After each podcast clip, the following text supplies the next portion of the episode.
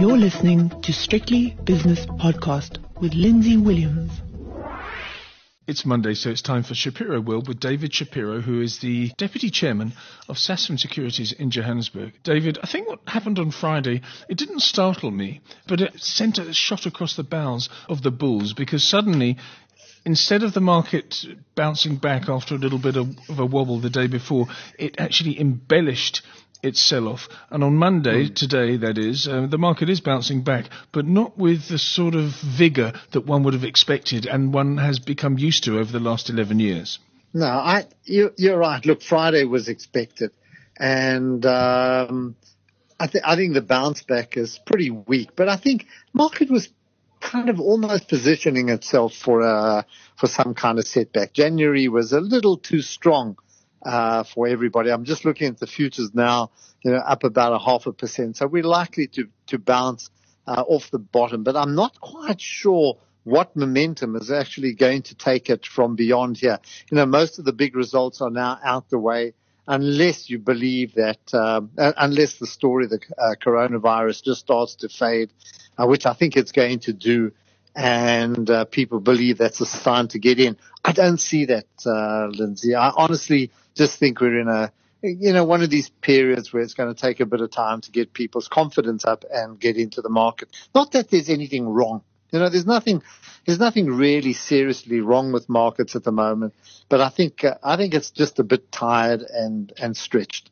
You know, stretched in a fatigue way. Yeah, and when it comes to the, the, the real business of what drives stock markets, of course, that's corporate earnings, and we've had some yes. good earnings out, and we've got yeah. Alphabet coming out tonight. But on the mm. other hand, you do have something that is an extraneous factor and something that corporates can't really control. Uh, but on the other hand, it's very, very impactful, and it's the coronavirus. I have my yes. own views on this thing. What are your views?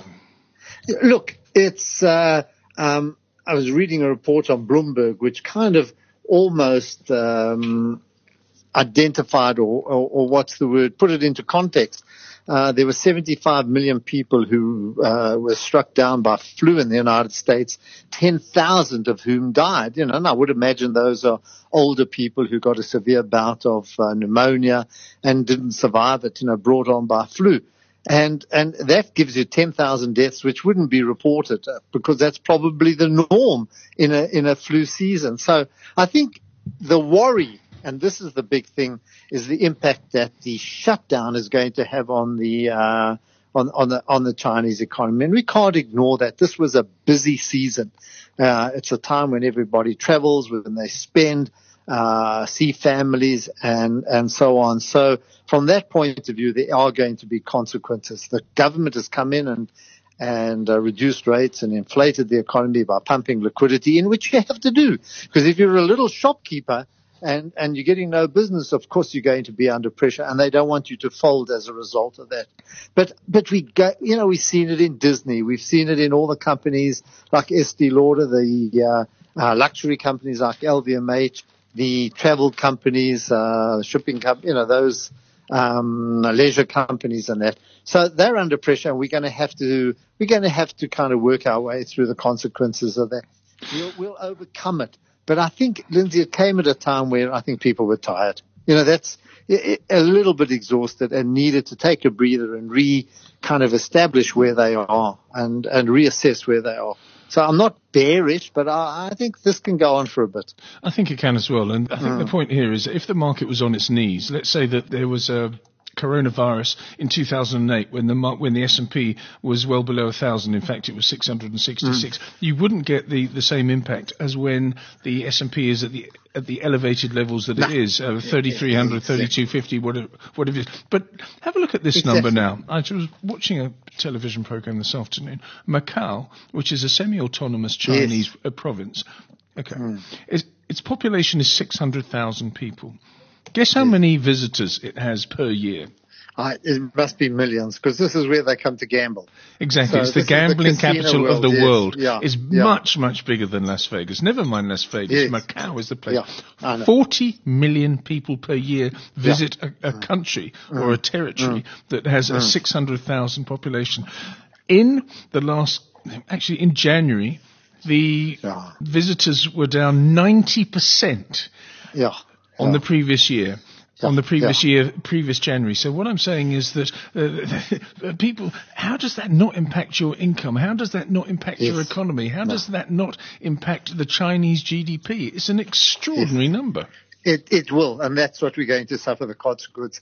You know what's taken the biggest knock are commodity prices. Yes. Uh, the iron ore price uh, was holding pretty steady around about ninety-four dollars a, a ton. I'm giving you the number I watch, so it just some people might watch other numbers. And was it was holding then and held there for quite some time. Uh, it's back at seventy-seven or thereabouts now. So that's a big chunk off. Uh, iron ore. We've seen copper come down five or six percent, uh, and the same thing. There was there was a sell-off in commodities in November. We recovered and we backed down again.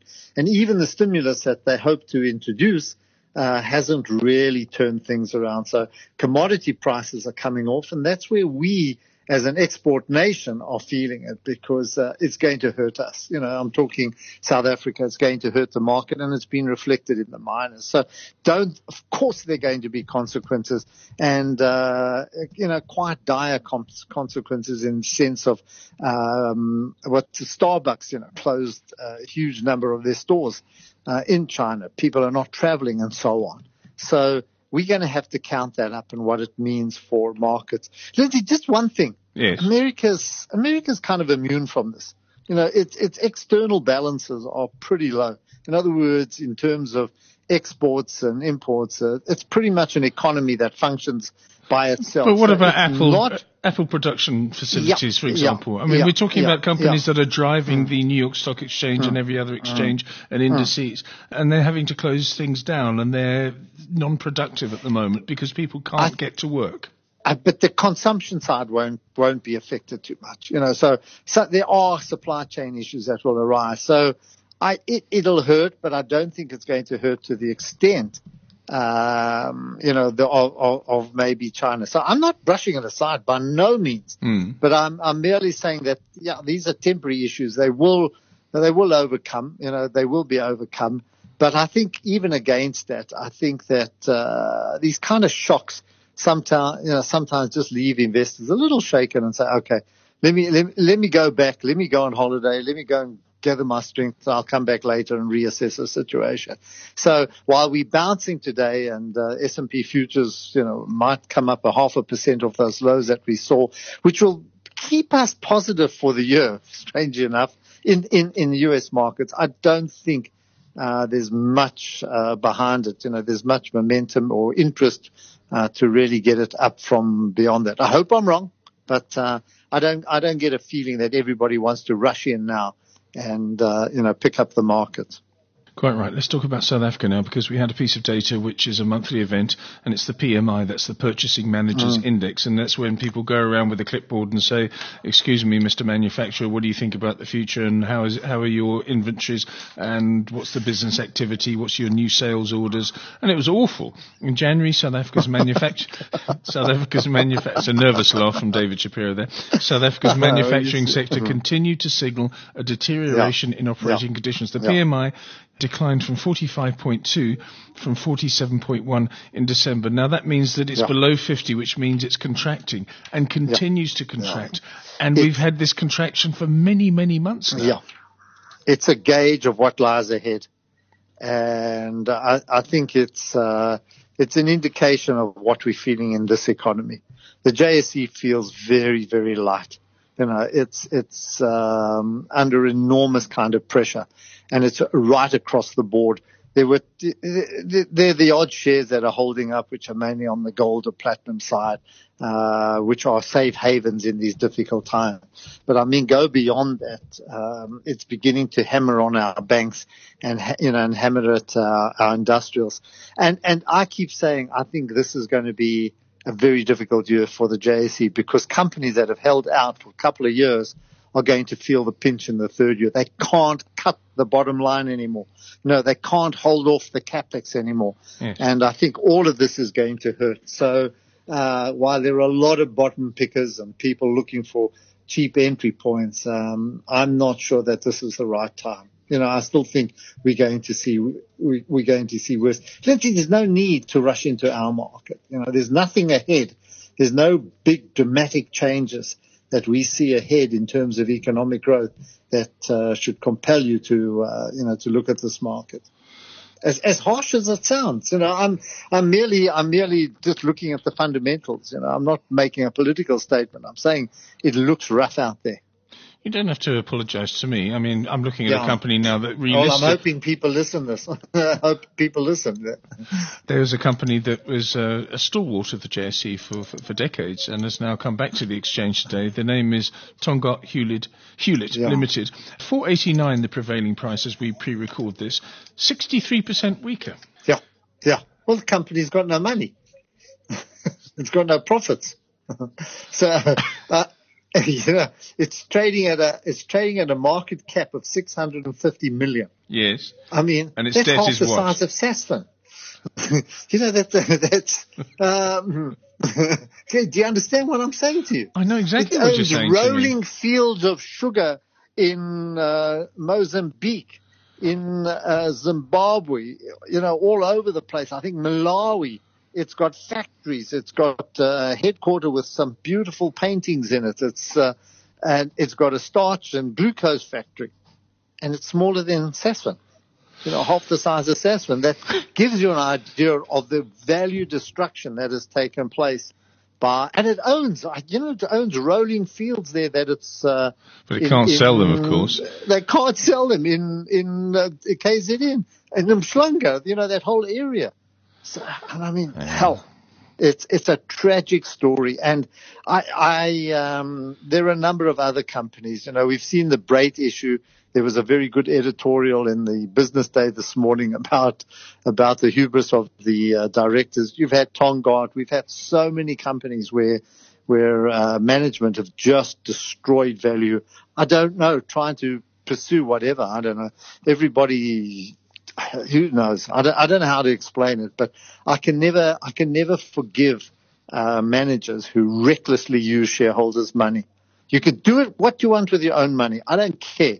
You want to buy cryptocurrencies, you want to buy gold, platinum, whatever you want to do with it. You can hedge, you can buy hedge funds. But when you're responsible for other people's money, you have to act in their best interest. And I think some yeah. of the management that we've seen, you know, management has been acting in their own best interest, not in the interest of their shareholders or other stakeholders. Mm, you sound quite passionate about that. I mean, you're obviously a, a shareholder activist, uh, which mm. is incredibly important. But Tongaat Hulett, you say it's got a six hundred fifty million rand market cap. What is the debt? It must be in the billions. The debt must be in the billions. I, I, don't, I don't know what it is. I haven't got the number in front of me, and I don't want to embarrass myself by, by taking a guess at it. But it is it is enormous.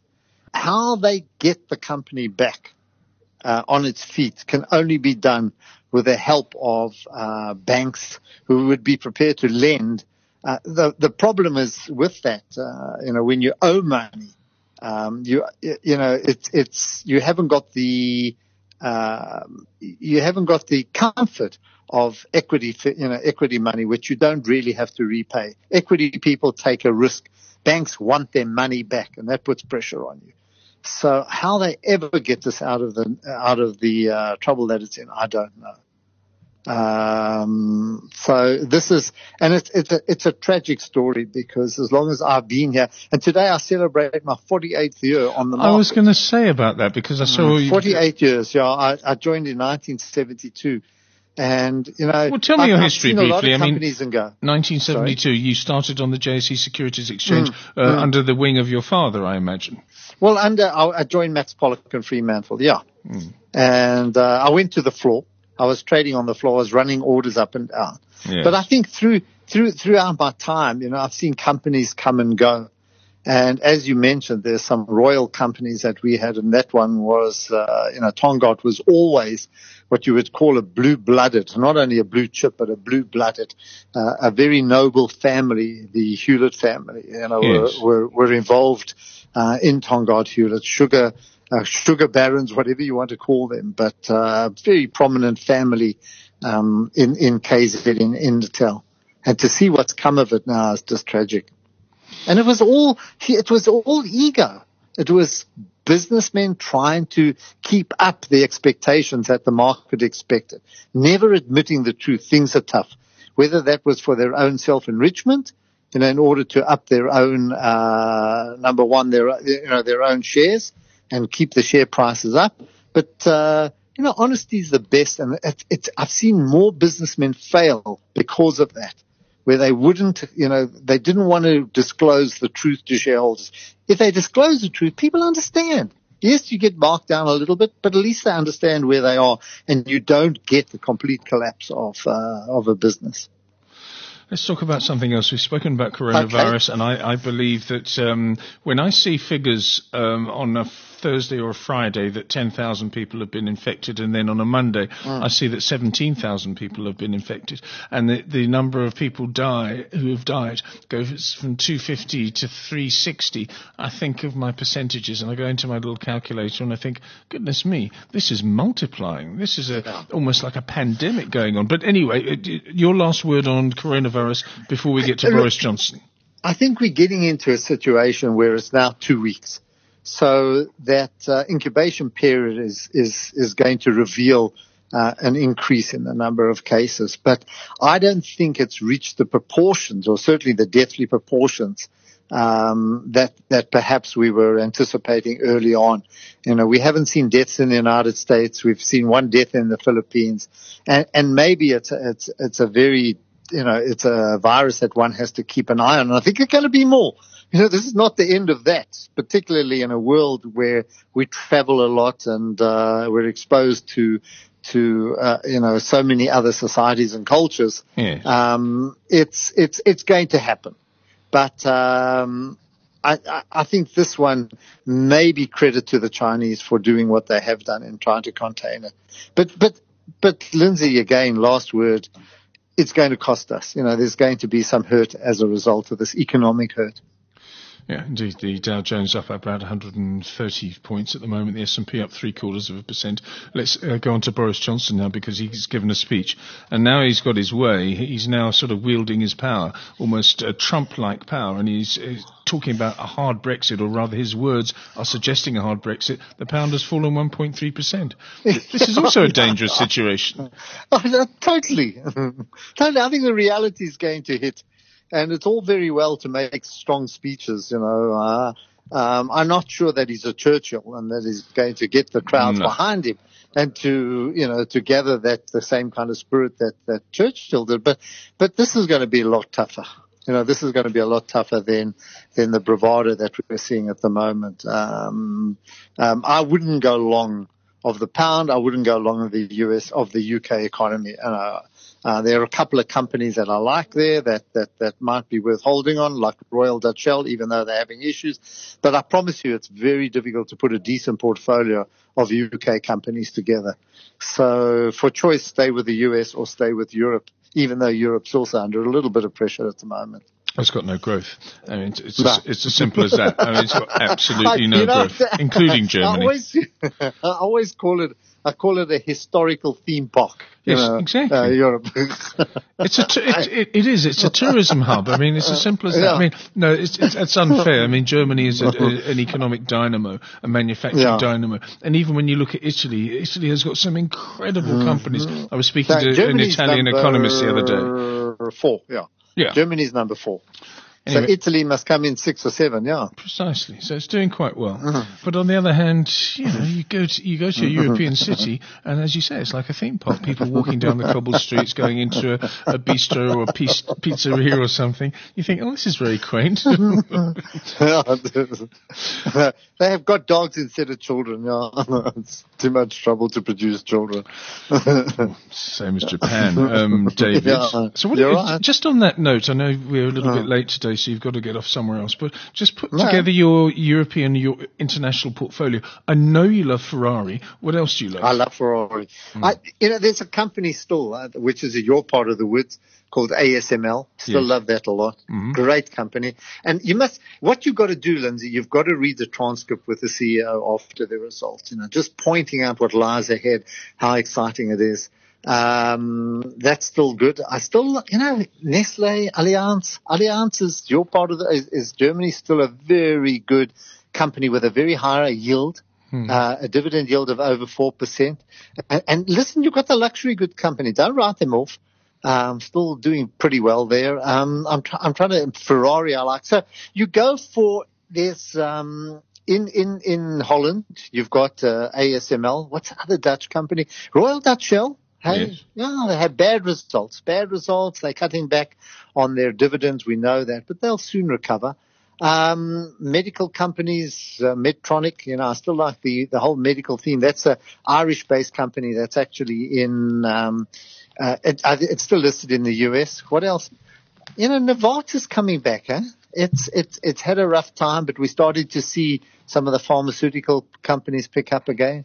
Uh, this is besides all the, uh, you know, I'm still a big, um, fan of, of, uh, Alphabet and Amazon and, uh, Facebook and those companies. Visa, Visa was hurt a little um, on Friday after its results. But I mean, when you look at the absolute numbers it produces, great. And Microsoft. So, but A S M L, I'm just saying, if you've got just a few minutes, read their transcript. And why, why I'm saying read their transcript, because it points to the demand for semiconductors.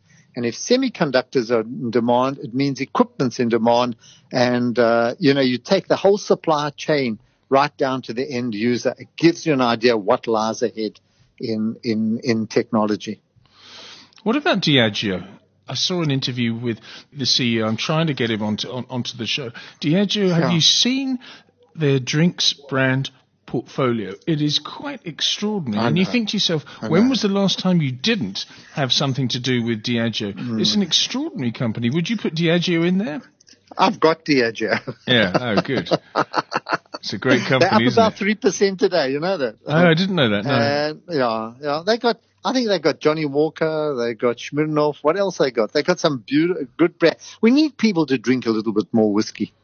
Yeah, I think. I think the Indians have been letting us down a bit. They haven't been doing as much as they should. Doctor Shapiro has his. You medica- know, I got into trouble before. Before I got into trouble, I was cynically saying, you know, we got need people to smoke and drink more. And I got a lady from uh, Cape Town who's oh. uh, who who's in one of these places where they treat, you know, the cancer cases. And oh, she yes. gave me a blast. And I said, oh, okay, right, I said, you know, quite right. So I had to I had to withdraw my remarks, and I withdraw them now. I'm just just having fun. I'm just having Don't a look drink. now at the website. I mean, they own Guinness, first of all. I mean, if you want to have a breakfast beer and drink more, then the whiskies you've got. Mm. I'm just yeah, thinking, no, it's, no, it's an extraordinary no. business. Yeah, yeah. And and I think what's happening is is that you're getting younger people. They're not, you know, drinking responsibly. I don't think they're, these are the irresponsible drinks. But there is, it's becoming uh, accepted, you know, to have a whiskey or to mix it. And, and, it, and credit to the companies as well, because they're making it more popular in the way that they market it. So, yeah, it's a good business. I prefer it to the beers, hey? I prefer it to the beer companies. Mm. I prefer Diageo. Yeah. Good. I would rather have this than A B InBev or, or Carlsberg or any of the others, Heineken, et cetera. I prefer Diageo, yeah. Johnny Walker, Crown Royal, Buchanan's, Windsor, Don Julio, the tequila, mm. Smirnoff, of course, uh, Kettle One, which is a Dutch uh, vodka company, uh, Captain Morgan, Bailey's, Tanqueray, Guinness, and the list goes on. It, mm. It's almost a monopoly. Let's go from the uh, sublime to the ridiculous. I watched a football match yesterday between Burnley yeah. and Arsenal. It was nil-nil. I don't think yeah. I've ever been more depressed in my life. At the poor quality of soccer. The poor quality, the just – it was like a kickabout on a Sunday morning down the local park. It was pathetic. That's what's happened to British soccer in the mid – it's it's it is rather tragic. I think that if you watch Man City and Spurs as well, I, you know, to me, um, there were some moments, but uh, no finish and no brilliance to actually, you know, talk about. I, I, just, I was very disappointed in the game. Um, I think a lot of the players, just from Aguero to De Bruyne, very good, but just couldn't produce the magic. And when you look at Liverpool, that's the only team that can actually wow. uh, take a long ball and convert it. They, they, they, they attack with speed. We're not seeing that in Man City anymore. And, and for Spurs, to be honest, I know they won the game, but uh, there wasn't really anything there. I don't know. I don't know how you saw it, but uh, halfway through, I decided to read the Financial Times, and that's got to be really epitomized. Can you imagine watching Spurs and Man City and picking up the Financial Times? I mean, hell. No, it is. I mean, Liverpool. Liverpool are twenty-two points clear, and there, there's a reason why they're twenty-two points clear, because the rest is rubbish. Manchester City apparently over the over the summer is going to clear out all its players. I mean, Aguero is brilliant, but so. he's but he's too old, and uh, De Bruyne, mm. he's also got to go. And if Pep stays, I then the, he's going to be given two, I, three hundred million to rebuild the team. And Ryan Sterling, I don't know, he's, you know, I, I, everybody um, gets very, not upset, they, they're very uh, upbeat about him, and uh, you know, I think he's a brilliant player. I just watch him, I just watch and say, okay, now do something. I don't know. Uh, to me, he's way, way over. He's fast, but uh, he's certainly not a Messi or any of those uh, Barcelona players who are just brilliant on the ball and that. You know, he runs fast, et cetera. But hell, they should have put this in the bag and missing a penalty anyway. Yeah, I'm not going to say anything. But I, I, I, I just find that uh, sitting through a match is very difficult these days. Yeah, I, I sat through Barcelona versus um, Levante oh, last night. Uh, but, uh, but they, they've got this young chap. He debuted when he was sixteen. His name is Ansu Fati. He's from Guinea-Bissau, mm. uh, but now he's become a Spanish national. And he and Messi combined beautifully for two goals. He's seventeen years old, and he's yeah. scoring on this stage. He's a genius. We don't have that in Britain. Yeah. We don't have that in no. the English league. There's no one coming through no, the ranks no. that are really as brilliant as that. No. Anyway, David. No, it's sad. Mm. And, and Liverpool just beat everybody. Credit to them. I've, I've credit. So you, when you watch them, you say, turn all up. Okay, turn off. Nothing else is going to happen. Mm. David Shapiro is the Deputy Chairman. Oh, just before you go, just give yourself a pat on the back, because you've had some milestones today which you've put out on Twitter.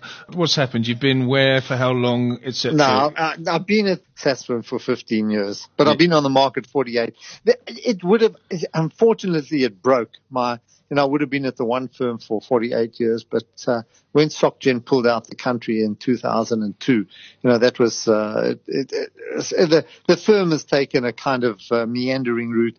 Uh, that caused me to break service, and uh, I rejoined like two and a half years later yeah. after small stints somewhere. But that's because of circumstance. So um, basically, I've spent almost you know forty-six years at this place. But forty-eight years in the market, and, which is probably makes you the I'm most experienced person in the J S E. yeah. yeah. And one day you'll probably get a proper job. Yeah. Exactly. David Shapiro, thank you very much for your time. At the moment, anyway, you're the Deputy Chairman of Sasfin Securities in Johannesburg, and that was Shapiro World.